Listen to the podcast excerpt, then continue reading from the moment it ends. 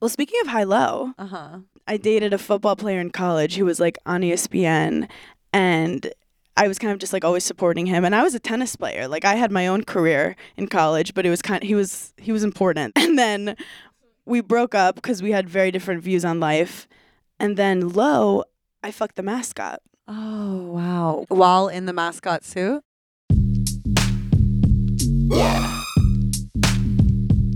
Hello, everyone. This week we have a little bit of a special episode. It was our first ever live recording. Don't worry, I didn't do a live recording that you could have bought tickets to. It was inside Sony, and I don't know. I'm curious what you guys think of it because if you would want to come to a live show, we would make that happen. So let me know after you listen to the episode what you think. So, you might know Hannah from Berning in Hell or her podcast, Giggly Squad. She was also on Bravo's Summer House, but I actually know her from her amazing TikToks. Without further ado, welcome comedian Hannah Berner.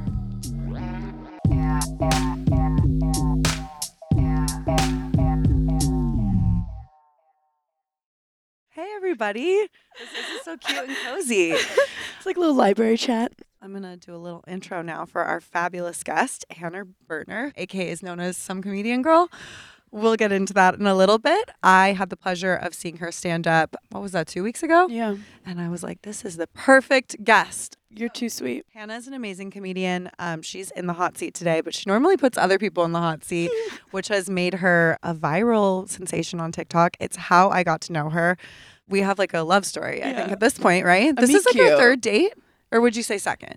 It's like two and a half. Okay, two and a half. Because I felt like the internet connection almost qualified as a date. I just didn't know that you saw the internet connection because it was me just like having fun. Well, I got very stressed. Okay, so I went on um, Julia Fox's podcast, Mhm. and we were talking about the whole thing of paying for the bill. And she, you did this amazing TikTok where you ask people, "Do you reach for the purse or not? Like, do you even pretend to reach for the purse, or do you like just wait for the guy, whatever?"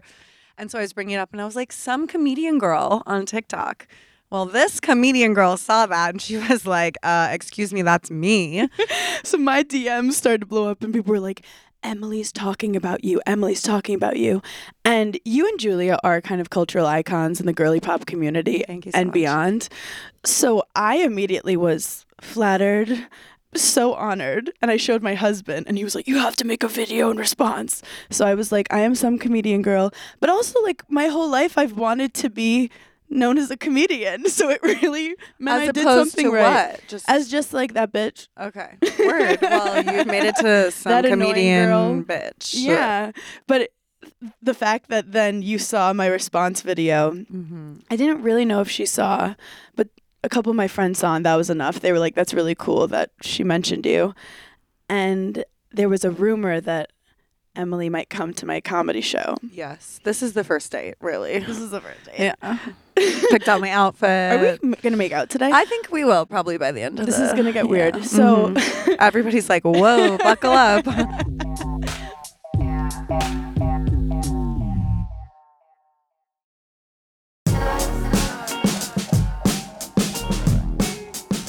Welcome back to High Low with Emrata.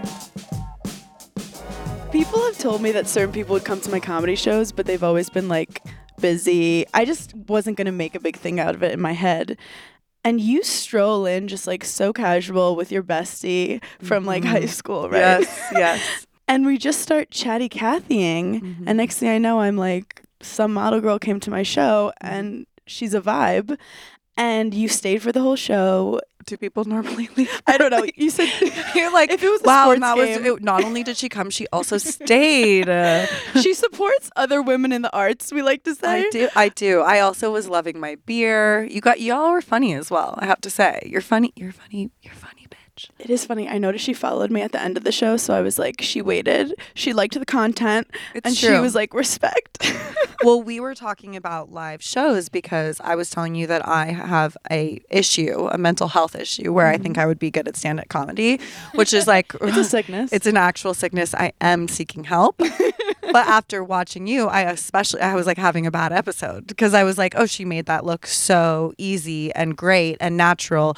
She also picks on people in the audience, so like you know she's really good because she's men. on her toes. I You're only like come for the men. you yeah. really do come for the men. I actually wanted to talk to you about that. Girl, I've been training my whole life for this moment. I feel like you really I hate when, you know, I feel like the girlies want to like not talk about men and then it's like the first thing we do.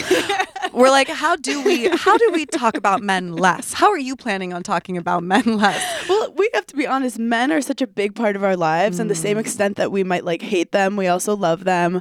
They are our biggest predators, but they're also like bring us so much joy. So it's a thin line, and it stresses Yes. us the fuck out. Between love and hate. I was saying this the other day. Someone was like, You clearly like don't hate men. You're out in these streets dating. And I was like, Thank you. You're trying so hard to date women, and no one's letting you. Any volunteers? The Like, is there anyone? The I've been, I'm really want it. trying. I'm like, hello, like where where are the girlies at? But it's okay. I also was thinking. Tell me if I'm going too ahead, but like the concept of high low Mm. made me really think about men. Oh, okay. Wow, she came with a bet. Girly, I was preparing in the Uber. I was like, I'm like, okay, she did her scared. research. She has the cards. She has them. I did some research, but I realized like high low men is such a real thing. Okay, let's go. Let's go. Well, I feel like high, like I've wanted to date guys who maybe are like wealthy or guys who are really successful, family money, and they obviously have their demons. And then you date like the open mic comic who still lives with his parents. They're in Connecticut, so that's a plus. You don't know if it's like a nice neighborhood in Connecticut or not. But anyway, regardless, you learn that what is high, what is low in terms of people, and what you think like quality is on paper is not always what brings you joy. Snaps. Honestly, it's really crazy. Um, I've been thinking about this a lot because like Gen Z, our favorite generation. I identify as a Mhm. Gen Z. I do as well. And that was honestly one of the things I was like, great. So we're the ladies who pretend like we're like those. That's our demographic.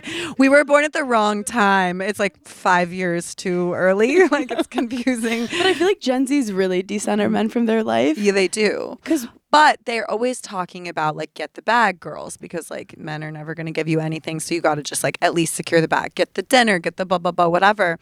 And I'm like, I don't know because I'm out here in my 30s and I'm watching my friends who married for money regret it.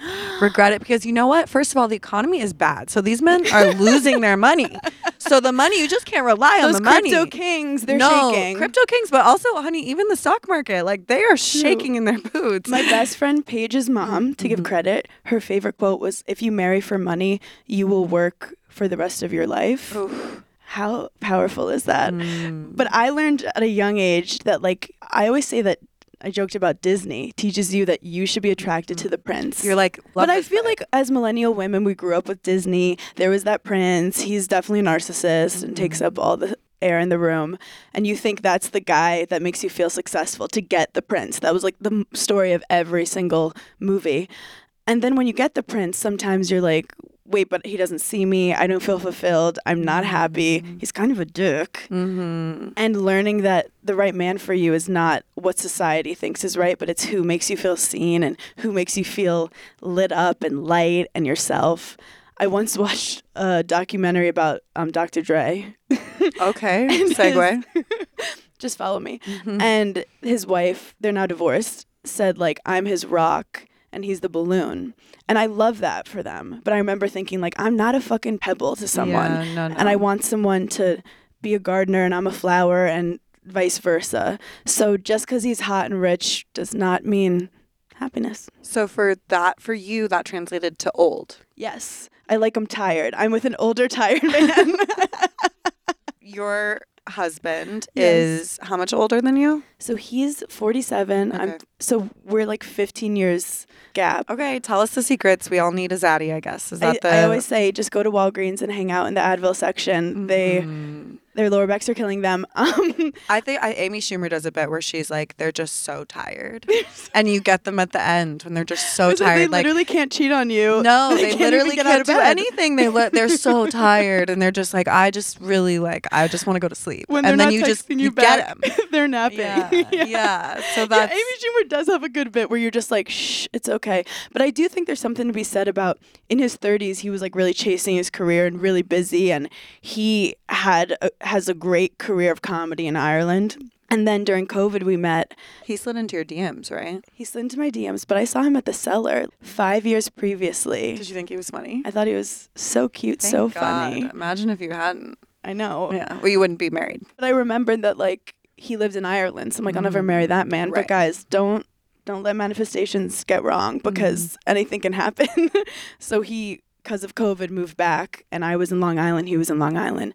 But there was something about a guy who like I really. This sounds so bad, but I respected his brain and how it worked. Wow, that's shocking. And that was new for me. I know that's. I mean, I'm saying like, wow, holy shit, you do have something special. No, but I kind of had that mentality where I like to feel like I was the dude who had like male models around her. Like I just wanted to, I wanted to be the hot one. You were like, no, no, I'm the balloon and they're the pebble. exactly. Uh-huh. But I wanted, actually, I wanted to be the ugly one. I want them to be hot, and I wanted to show that like I could be the breadwinner, and I could just have like hot guys around me all the time, and I don't care about them. But that was me having some like intimacy issues because I didn't Okay. want to be up for like someone could actually reject me who's an equal. Mm. Oh, I loved a like a dumb athlete. Really? Yes. What kind of athletes? Well, speaking of high low, Uh huh. the name of the pod, I Thank you so much. She's doing a great job. I'm like, I'll, I'll tip you later. I'll No, tip it you. is a How great many times can you say hello? How it's many a great times? name. I dated a football player in college who was like on ESPN, and I was kind of just like always supporting him. And I was a tennis player. Like I Mm. had my own career in college, but it was kind. he was he was important. They treated the football guys well, as they should. And he wanted me to go to Bible study, and I couldn't. I just kept missing it. And then we broke up because we had very different views on life. And then lo, I fucked the mascot. Oh wow! And Wait, he- in while in the mascot suit. No, Okay. but he wanted Points to. are t- docked I know that. it was a Points are full furry moment. Yeah, yeah, yeah. but it made me realize like he, the the mascot was so funny and like yeah, people didn't think it was like cool that I was walking around with this guy who wore a Bucky Badger suit all the time because I went to Wisconsin. But it made me realize like wait, life is about finding what you want, and I don't. Mm-hmm. And I started to care less about what other people thought because in relationships.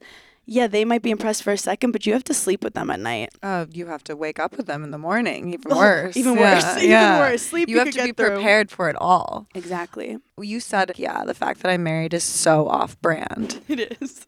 People don't even know I'm married. Really? I feel like you like talk about it and represent it. How long have you guys been married? It's like officially one year this week. Oh wow, congrats. What are you guys Thank gonna do for your anniversary? I have two shows in Boston. Because you're you're that damn balloon. she's no, you're both are your garden. Sorry, I've I've Yeah, lost the metaphor. There was a lot of metaphors and it got a little confused, but you get me. Yeah, yeah. You guys are watering each other and growing. Yeah, he's very supportive, and I think he has his own confidence of who he is. Mm-hmm. Um, and I'm not telling everyone to like date an older man. I do think sometimes there could be a power imbalance Mm-hmm. if you're like too young or if you financially are completely dependent on him. And we do Yeah. not want the girlies to be in that situation. No, that's the first message and lesson we're delivering from this podcast. Yes. Yes. like we do not need that. No. The girlies do not need that. I think in your early 20s, I say dating is kind of like researching. Mm. Don't take it as like result oriented, like it didn't work out. We're learning what we want. How are you supposed to know in your early 20s?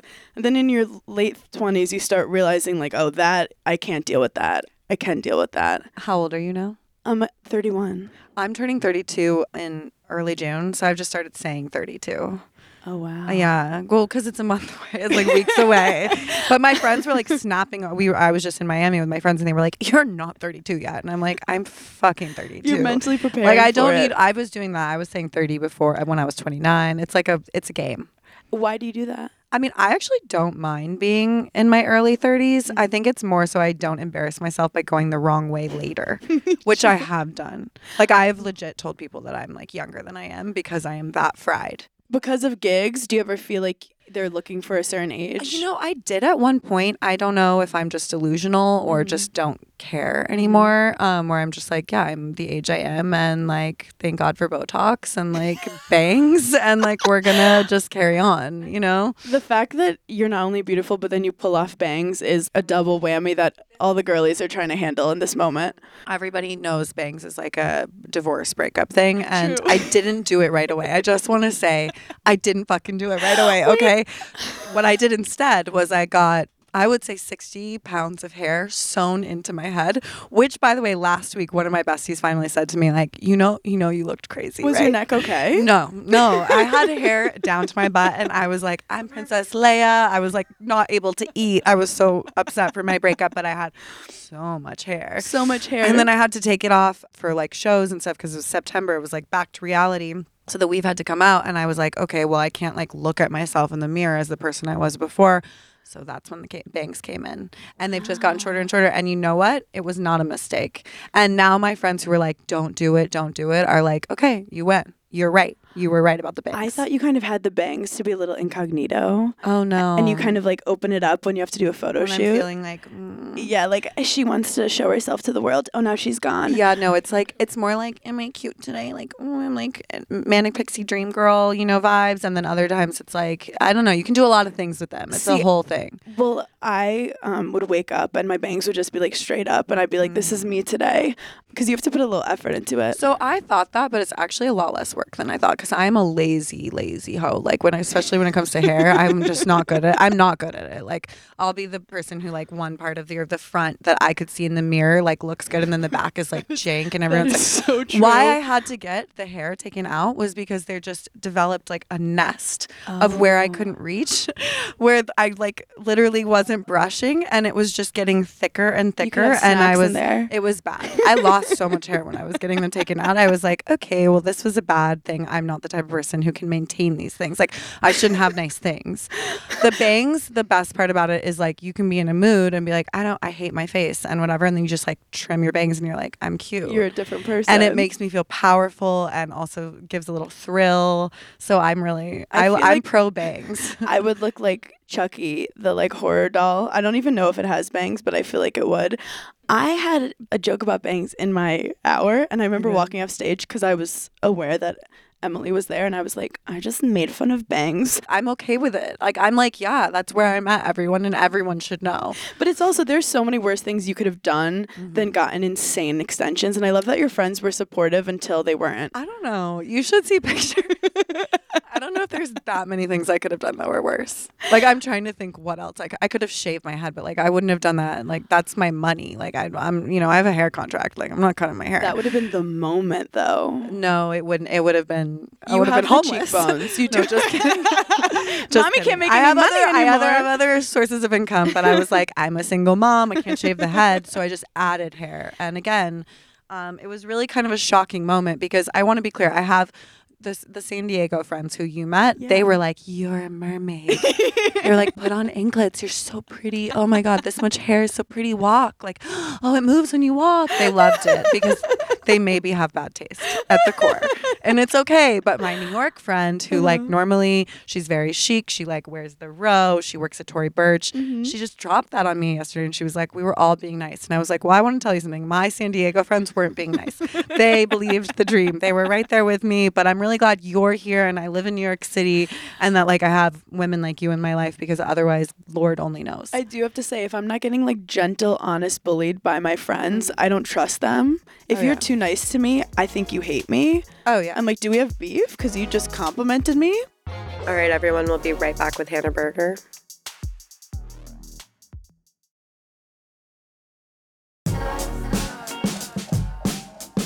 Welcome back to High Low with Emrata.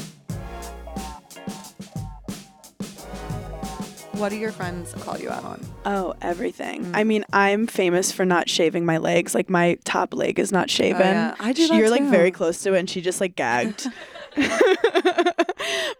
I grew up as a tennis player. It's funny because I love all the stuff you write about your body. Because as an athlete, I had a very different perspective on my body. Mm. It was always like just the engine that I used. Oh, I'm jealous. That's like what I've had to learn. It's interesting though, like my mom, who is so beautiful, she like made a purpose to never tell me I was beautiful. Mm. And it was always, but it was other things that were attached to my ego. Am I smart? Am I kind? Am I winning all my tennis matches? So the same way you might be like, I'm ugly today, I'm worthless. I'd be like, I lost my tennis match today. Why should someone love me? Wow. So we're dealing with different battles out in these streets. So what should a mother do? What should one say? I'm I'm like I've been trying to figure that one out. So I've realized that you try to like undo the generational trauma that's happened to you and sometimes you will like overdo it. And i'm the first one i go i don't want to tell girls they're pretty when they're younger. And the second a little cute toddler comes in i go you look so pretty and i'm like damn it. Mm-hmm. i'm such a believer in like the words you tell young girls really tell the story. They're going to tell themselves of who they are. And like for to have more women in stem and more athletes and that kind of stuff it's just because people didn't tell them they could yeah.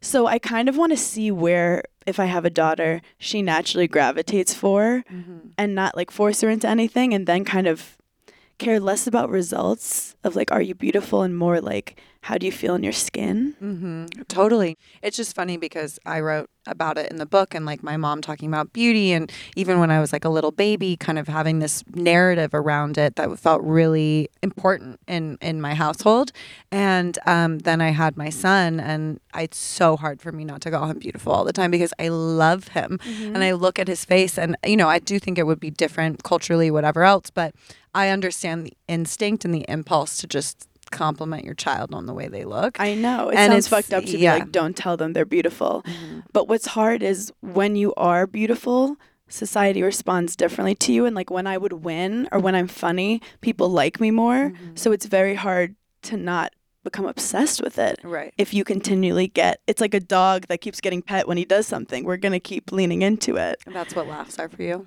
Just like a stroking of a. It is my heroine. How did you get into comedy? Like, were you the little girl who was like doing performances at school? I'm just trying to picture you I at was like definitely 12. raising my hand way too much in class, trying to be the class clown. But I early on, at like eight years old, my dad was like a, obsessed with sports, and I was pretty athletic. And I immediately, I think, because I was had I was hyperactive, they put me into sports, and I would just I chose tennis, and by like 12 years old, I was ranked like top 15 in the nation. oh my God. And it was the kind of thing where like that's what I am. I am a tennis player and at a mm-hmm. young age I was like I want to be a professional tennis player. Wow. And I like to tell this story because like obviously I'm sitting here and I'm not a professional tennis player. And I ended up playing, you know, number 1 for the University of Wisconsin, but I didn't love it. And I really just wanted to make my parents and my coaches like I wanted to prove to them that I was great. But I actually just wanted to be a goofy little silly goose but instead I was out there every day just like competing and pushing myself and at 22 when I quit I was like why did you waste 15 years of your life and now you have nothing but you didn't have nothing, obviously. I mean, you had developed a personality. You were, you've come this far. It's not like you were behind. when I was like 23 I mm-hmm. was like doing cold call sales Mm-hmm. and you know not making that much money living with my parents. And i saw my friends who had played tennis like traveling to france and tokyo and playing internationally. And i could have but i was like this isn't what's meant for you. And i had some depressive years of just feeling like empty That's a huge decision to walk away from something that you've invested basically your whole childhood and adolescence into just because you're like, this doesn't make me happy. Were your parents supportive? yeah but it mm. took me it's like a relationship you know when you first get a red flag and then it takes you like seven years to be like let's get out of this but I, it goes back to you how you were talking about kind of like how you might want to do comedy it's like we're so trained to that women can't be like multifaceted people and i was like i'm the athlete. That's why people love me. I'm hannah the great tennis player. So when i wasn't i was like then who am i? A lot of former athletes deal with this but then i realized like what made me good at tennis is also what makes me good at comedy and stand-up comedy is actually very similar to tennis. Okay. this is a E espn podcast if you guys didn't know um, that you're out there alone performing with these variables there's the crowd you're traveling and you have to have confidence in yourself when sometimes other people don't Interesting. Wow. I mean, also, you really, like I was talking about earlier in your show, you really engage with the audience and you like, you kind of bounce the ball back and forth, if, you know, exactly if, you're, if you're following my. Yeah, that's you're like Charles. Barkley and I'm Shaq. Oh, I love that. Ah, let's let's keep it going. So, how did you start then picking yourself out of this depression and going like, okay, I'm because all the time I feel like you hear people say things like, I want to be a director, I want to be a Yes. comedian, I want to be a whatever, and you're like, okay, like how are you going to do that? Everybody wants to be a comedian. I don't want to sound too LA, but manifesting is so fucking real. That's very LA, but it's okay. That was so LA. I'm gonna pull out a crystal from my pussy. I agree with that. but I, I do think there's different ways of manifesting. At the end of my senior year of college, I said that I wanted to do sports broadcasting. And if you go on YouTube, Hannah Berner, Wisconsin, I was like out there doing these little broadcasts. And it was like kind of like an internship. But I felt alive and I loved it. But I'm from New York City and I was like, I don't want to go to a small market. I want to go back to my family. 25 years old, I was miserable. I was like selling t shirts. I don't even know what I was doing. And I saw one of those videos and I was like, I want to be on video. That's all. I just said, I want to be on camera. That's all I manifested. And then I started telling people about it. And someone was like, hey, there's a video production gig. I actually took an unpaid internship at 25. And that's when your friends are like, Are you good, girl? Mm-hmm. but you have a long term vision. Mm-hmm. You see something they don't see, and you just have to let it pass you. So I started making like funny tweets and memes and videos for this media company. And it was like a joke writing boot camp and bringing men back into our lives. Unfortunately, I dated a stand up comedian and he subconsciously taught me a lot of things.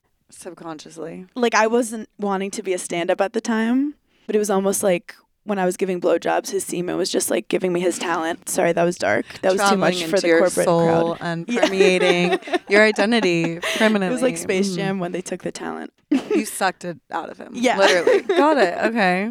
But I just Unexpected turn.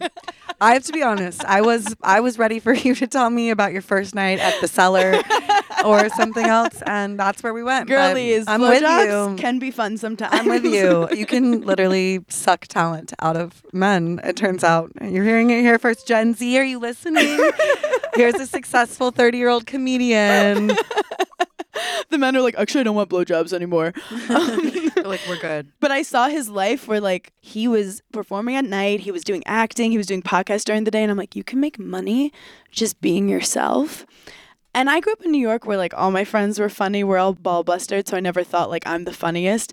But I knew that I making people laugh, laughter was the one thing I always had in my life. No matter what horrible things were happening, laughter was always there. I could always find something to smile about. And I didn't have tennis, you can win and lose, jobs, you lose money. You can always smile and have a funny perspective on life. And I'm I also love this is going to sound like a TED talk, but I love like disrupting male dominated spaces. Mm. So, like tennis, I, when I trained, it was all men around me.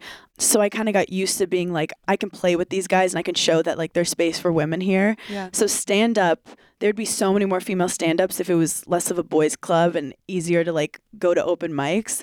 And I was like, I'll be that bitch going into this male space. And I kind of, I do kind of get off on showing them like, I can play too. Mm-hmm.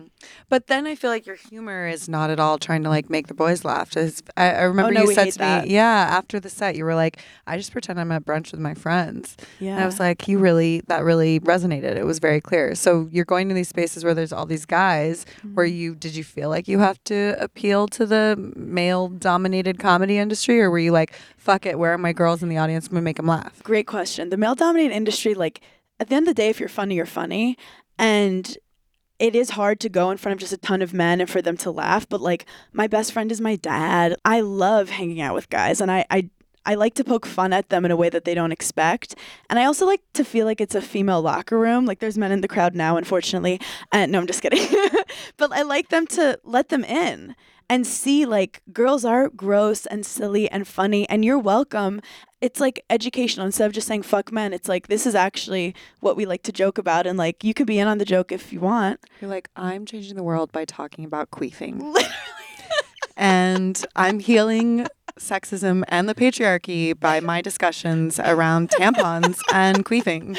Well, I also feel like back in the day, like t- female comics, like they purposely would dress kind of ugly and be like, I'm just like the ugly, silly friend. So mm-hmm. I almost Yes. wanted to encapsulate, like, I can be confident and feel sexy on stage while also talking about how often I queef and then just hold it. And for people to be like, holy shit, like, you can be multifaceted. Right. And I feel like that with your career too, where people assume like you are just this one kind of some model girl. Mm-hmm. And we're so much more than that. Well, I think it's something you do in your early 20s, especially where you're like, you don't know who the fuck you are. You cannot believe that people consider you an adult. And you're like, how am I, you know, you're trying to figure out how you're going to make any money because, you know, you know that the world is different than your parents and how they bought their house and whatever. And, you know, you try to like box yourself into these things and i'm sure that's what you experienced with tennis but i had the same sort of moment where like at a certain point i was like i'm not fucking happy and i just can't do it and you just kind of you it's not because you think people are going to like it you just go for it right and you start being yourself and then hope for the best I hate to say it, but it has to get like super dark sometimes for you to just be like, I can't betray myself anymore. I like to call it like a self betrayal of you doing something you don't want. Cause like I can't do the nine to five, and that's just me. But I tried it. I really tried. very gen z of you I know I'm so Gen again Z. she identifies as gen z and she also follows through it's true. I also feel like with careers, you can force only so much, and people are like, "How do you get the balls to do what you do? It's so risky." And I'm like, "No, it's risky for me to not do this because I wouldn't be able to run away from depression." Which you is talk dark. about mental health a lot, which is like not something that I feel like comedy people do that like later once they've made it, and then they're like, "Actually, I almost killed myself." You're like, babe, you're doing "What?" this too early in your career. no, no, I like it because it feels really seamless and authentic in a way that sometimes it doesn't when like people choose a cause. True. Oh, you're You so what I right. mean? Like once they start getting a lot of hate online, they're like, "Actually, I'm a bully because I have anxiety." Totally. Why is that important to you, and like how do you integrate that into what you're doing? I think I'm a very type A individual where growing up, it's like if you're successful, people love you more. And I always want people to think like I'm awesome and look up to me. And then I realize like the people I look up to, they're not perfect. And just because you have money or you have success or you have a family doesn't mean you have it all.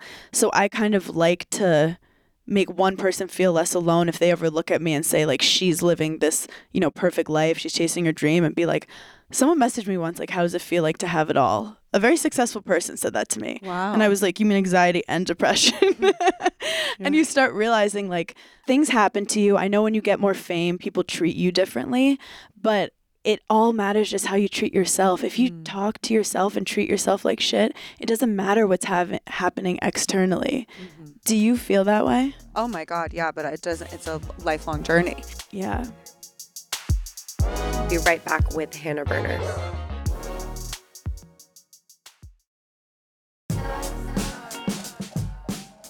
Welcome back to High Low with Emrata.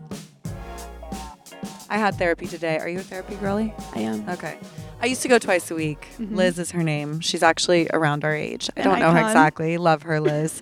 she actually really got me through a lot. My mom was very sick at one point, Yeah. um, divorce. I wrote a book kind of like out of a lot of the conversations we had. She encouraged me to start writing. So, like, shout out, Liz. And I had a week of bad self talk. And it was like, it's so frustrating to kind of feel that what the mental health thing that I've heard and I really like is like, it's not just this like straight line or even windy road. It's like you go in in circles and you Oh, come back around and then you find yourself pulling yourself out. But it's really frustrating for me sometimes because I feel like I'm a mom. I have had, I've done a lot of the things that I kind of wanted to do in my life. And then I still find myself talking to myself like I'm 15 or like I'm 21 and that really it adds to this negative self-talk because I'm then like mad at myself for having those thoughts. Yeah, then you're double So downing. I'm self-talking, I'm negative self-talking on the negative self-talking and it's it's just such a mess. Once I heard that like the voices in your head are not you, that blew my mind. Like it's like a coach that might have been mean to you, something your mom might have said accidentally that really hurt you. And those voices, you don't have to trust them. And once I decided that I could choose to be nice to myself, the whole world changed for me. What about with fame though and TikTok? I mean, I feel like you obviously have so many followers and so much attention and with that comes like negative comments. Mm-hmm. How do you handle those? So, because I have a husband who's like lived some life, who has dealt with fame on his in his situation, he basically was like, "You you can't be in the comments anymore." There's a certain time in your career where it's fun and everyone's enjoying it, and then comments just hurt my creativity. And I like to call it emotional cutting. Oh my god, Liz gave me that one as Does well. Does Liz talk about that? Yeah, she was like, if you Google yourself, that's cutting. So I haven't Googled myself in like a year. Wow, I wish I could say the same. no, I'm not just saying it. It was for- like the Met was last week. Okay, I know. googled myself. well, I also feel like I had to get to some like dark places to yeah, know like I just don't fuck with that Right. anymore. And also, like a very low. yeah, it's ego related where you can't trust like when people love you too much and you can't trust when they hate you too much because they don't actually know who you are at all. I know I heard you take a big breath there. No, I mean it's so true. It kind of goes back to what you were saying about your parents and accomplishing things as a form of love and like that what your output is is how much you deserve love. Yeah. And then if you do that on a scale of the internet and fame, it can be really dangerous. Especially game. when I'm trying to come up with the next funny video, if in my head I'm thinking what user 72 said and I feel like I'm actually not going to post it, that just hurts me. Yeah. So I every now and then I get cocky and I'm like in the comments. And for people who are like, oh, I don't have millions of TikTok followers, we're all going viral nowadays. So everyone's Mm. experienced that video that goes viral. And the next thing you know, you're like, why are they turning on me? I didn't do anything to anyone. I don't like this. Mm-hmm. But I do think once you realize it's like a car crash, you can stop and watch it. But you also don't have to. And once I realized you don't have to watch the car crash, I was like, it gave me power. And I, I want to be long term in this industry. And I'm a sensitive little bitch. Like, Mhm. I feel everything. So I know some people might be tougher in that way. But in my way, like, what's the pro of reading comments to see people if I got any compliments? right. I'm not Mother Teresa, but like, if my video made one person laugh or feel relatable, I'm like, cool. So should we move on to horoscopes now or no, I I'm was kidding. waiting. I'm kidding. I'm kidding. no, that's such that's wonderful advice and it's so true. Um, and I do think that I used to kind of hate when celebrities or public figures would like talk about fame, but it's just now everyone is experiencing it. Like we truly are in Andy Warhol's future where like 15 minutes of fame, everyone gets it. And yeah, they love you and then they hate you and then they love you and then they hate you and you cannot um, base your life on the perceptions of other people. I also feel like it's it's so cool being here with you because you are really kind of a cultural symbol for especially girls my age, younger girls, just women in general, and to men. You've become so much of like who you really are. People just don't know. Like you just symbolize something to people and you become like a product. And as I've gotten like more attention, I realize like, oh, people don't care who you are. They just want the product. And sometimes people just see you as, yeah, they're just reflecting and projecting their own experiences onto you. Wait, you have to explain that a little bit more. Like, what would you say your product is? Because for me, it's like very easy, right? Like commodifying my image and my Yeah. body as a model. But like, you're doing comedy, Yeah. which does feel so attached to your personality. I'm a clown. I'm a jester. I do think like sometimes people will see me in the street and you know like I'm like talking to my mom about something and like they see me and I think they immediately want me to like make them laugh or like do a joke and like I am actually pretty similar on and off stage. I I like to think, but it's funny to see people just they always want You're like dance, monkey, Yeah, dance. literally it's always like you're like. I'm not, I'm on. and I'm I not want to bring that joy to people, Yeah. but I'll be like picking my nose like Mm. at the subway stop, and I I'm really I'm performing for you, and then there's like the Hannah who's like I'm just sitting here worrying about you know what I could possibly do wrong in my future. right, right. I mean, so what you're saying is it's the comedy. People are like, be funny. it's it's a lot of the comedy, and mm-hmm. but it's amazing and so cool. But it's interesting how like people do see you as you know the product on their FYP, and they mm-hmm. don't realize like people are again As some, com- multifaceted. some comedy girl exactly. to bring it full circle. But some I- comedy girl. You're so right, but it took me so much time to be called a comedian, and it mm-hmm. means the world to me. What were people calling you before? I'm, I'm sorry. before- I have to understand. Oh no, before I was I was a tennis player. Right. I've also mm-hmm. I've done reality TV. Mm-hmm. I've done a ton of just like stupid videos online. And Which I feel like the stupid videos are genius, though. I mean, some of the first stuff I saw of you was not your stand up. It was you interviewing people, asking guys, what were some of the questions that I love, like about periods or or has a woman ever faked an orgasm with you? I like to talk about pooping. I like to talk about ah. farting. I feel like I have this it's a superpower and kind of cringy, but that I it takes a lot for me to be embarrassed. Like I'll take the risk and I kind of like, man, that's me. I'm silly. I'm a silly goose. And I think with that I want to say things that like maybe some girls are afraid to say. Cause like, yeah, I've farted on men going down on me before. Yes, I've like had horrible poop situations. Um, I have a nervous poop problem. And I'm saying that obviously it's embarrassing for me, but like who knows who's listening to this pod who's like, wait, I'm not gross. Cause you're not. right. Well, and also it's it's fucking funny. Wait, so Emrata, do you poop? I do poop. I also have a nervous pooping situation actually. what's the what's the thing on TikTok where it's like it, you're a hot girl if you have IBS, right? Yeah, which- so uh, that has been Gen Z has affirmed that for me. That's Yeah. when I learned that I was a hot girl was when um I saw a TikTok that said "Hot girls have IBS." Every and I time like, we feel I was like, "This on. is my generation." I was like, "That's right, woo! Hit the club tonight, feeling good." No, but seriously, they they're so much better about that kind of like self-deprecating honesty that mm-hmm. I think comes out of like you know a reaction to what we grew up with as millennials which is like oversaturated overfiltered everything's perfect tiny little seconds of everything. And you know they were like no no no no. I immediately know how to see through that. We grew up with the internet whatever. This is gen z. And they're just interested in honesty. And it's like i'm so glad that tiktok exists And isn't it actually like super attractive when someone is just like super comfortable and honest with who they are? Like I think that's so much more attractive than someone who you can tell is like trying to be something they're not. yes or just you know the aspirational thing it's like it's just Yeah. not real you I know? also feel like how are we going to fight the patriarchy if we have to run to Starbucks every time we have to poop? Like it's just there's no Wait, competition. so are we supposed to poop on the street no, we have to poop in his apartment like while he's there, door it, open and it. just I was stare like, at him. so where, which level are we going to right away, or I just want the girls like to not be nervous about things that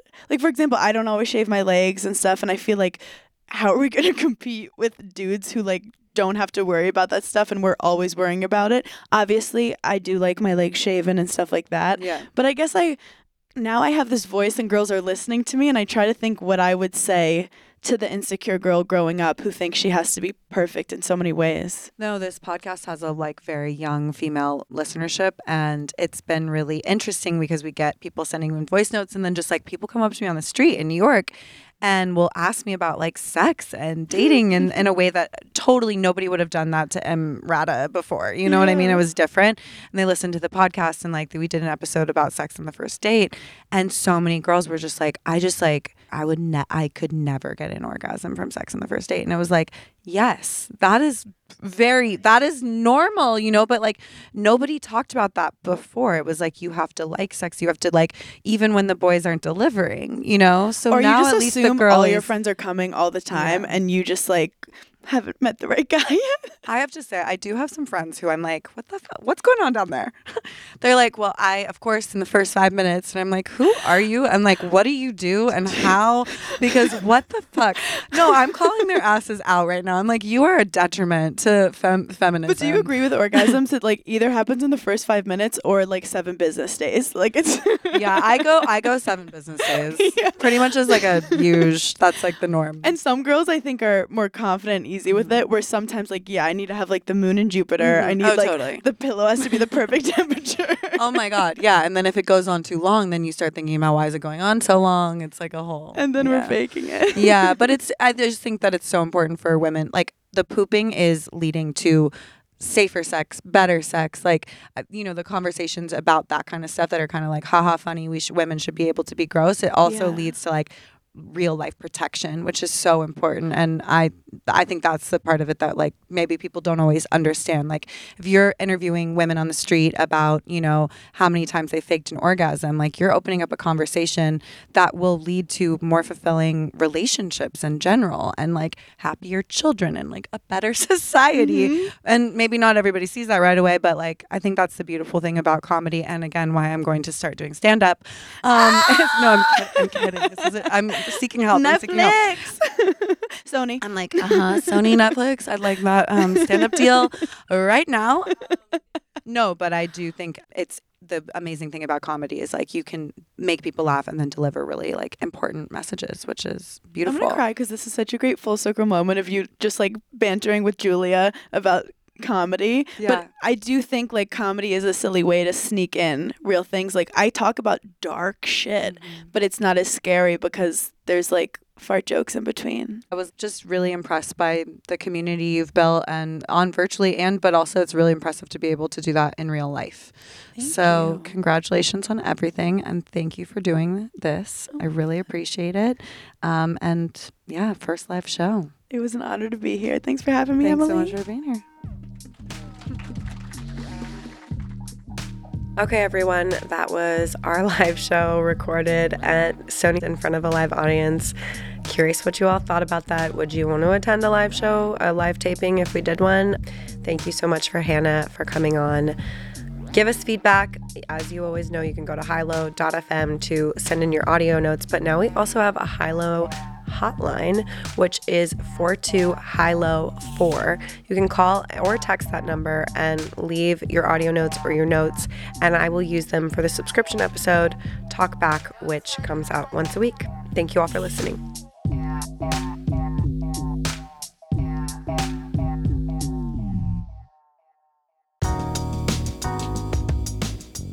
High Low with Emrata is a Sony Music Entertainment and Bitch Era Media production.